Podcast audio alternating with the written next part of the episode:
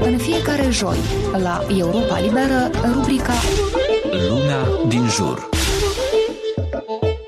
Violența domestică se trăiește cel mai des în tăcere. Este concluzia activiștilor pentru drepturile omului care constată că în pofida unor îmbunătățiri legislative gândite să combată acest flagel, inegalitățile de gen și atitudinile preconcepute împiedică descurajarea celor care recurg la violență în familie. Cum convingem victimele să nu tăinuiască abuzul sau să bată alarma înainte de a fi supuse violenței? Este preocuparea mai multor organizații neguvernamentale sale care încearcă, prin sesiuni de informare, să convingă femeile și fetele din diferite comunități că nu trebuie să tolereze violența. Asociația Motivație, care are în vizor persoanele cu dizabilități, a lansat o astfel de invitație femeilor cu dizabilități și mamelor care cresc copii cu nevoi speciale din raioanele Strășeni și Fălești. Victoria Boțan, specialistă în comunicare în cadrul asociației, sugerează că și într-un spațiu intim, discuția despre violență este una una dificilă. Ea observă că, în cazul persoanelor cu nevoi speciale, agresorii remarcă vulnerabilitatea acestora în anumite situații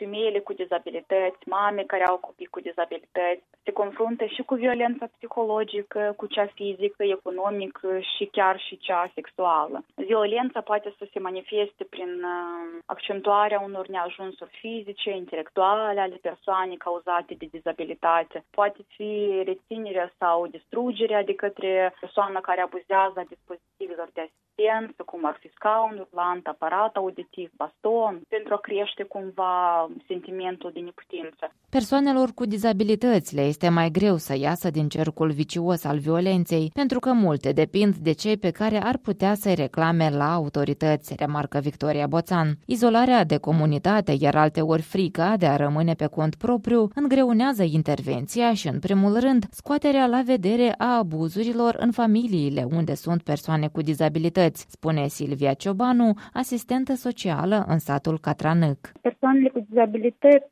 rămân acolo în interiorul familiei, rămân închise acolo din frica că, uite, am dizabilitatea dată și ce o să mă fac eu dacă relatez cazul, nu o să mai fiu ajutat, o să fiu lăsat în, în umbră și e mult mai dificil. La Fălești și Strășeni funcționează un mecanism și servicii de asistență pentru victimele violenței. Convingerea Silviei Ciobanu este însă că autoritățile ar trebui să-și focuseze atenția pe prevenție și să informeze constant pentru a câștiga încrederea. Asistenta socială notează că atitudinea comunității se schimbă. Cei care au suspiciuni de violență nu mai sunt nepăsători, doar că lucrurile se mișcă cu viteza melcului. Maria Ivașcu, o tânără utilizatoare de scaun rulant, crede și ea că dizabilitatea îi face pe mulți să îndure abuzul. În opinia ei, există un deficit de informație despre cum se poate riposta în caz de violență și despre sprijinul de care poate beneficia o persoană ajunsă la ananghie. Pe ea, implicarea socială a ajutat-o să fie imună la unele atitudini preconcepute.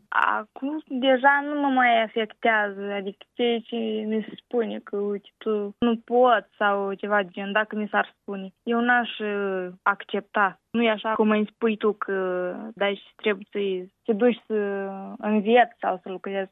Înainte mă afecta când spunea că tu nu poți merge. Persoanele care sunt informate bine, ele nu pot sta. Consider că e mai bine să spui cuiva, în felul ăsta sunt mai liber. O piedică constantă pentru a descuraja fenomenul violenței rămâne a fi convingerea multora că abuzul trebuie să rămână între patru pereți, mai spune asistenta socială Silvia Ciobanu. Predomină acest stereotip că violența în familie este o normalitate. Familia se consideră ca ceva personal și adică nu avem treabă în familia omului ca să nu creăm careva conflicte de interese, ca să nu avem neplăcere plăceri cu, cu mătru, cu vecinul. Datele de care dispun apărătorii drepturilor omului arată că trei din patru femei din Republica Moldova au fost supuse violenței psihologice, fizice sau sexuale pe parcursul vieții. În opinia experților, pentru a curma abuzurile, este nevoie nu doar de servicii de intervenție și informare, ci și de norme legale care să garanteze incriminarea și pedepsirea tuturor formelor de violență, astfel încât agresorii să nu recurgă de nou la asemenea acțiuni. Din Chișinău, Tamara Grejdeanu, Radio Europa Libera.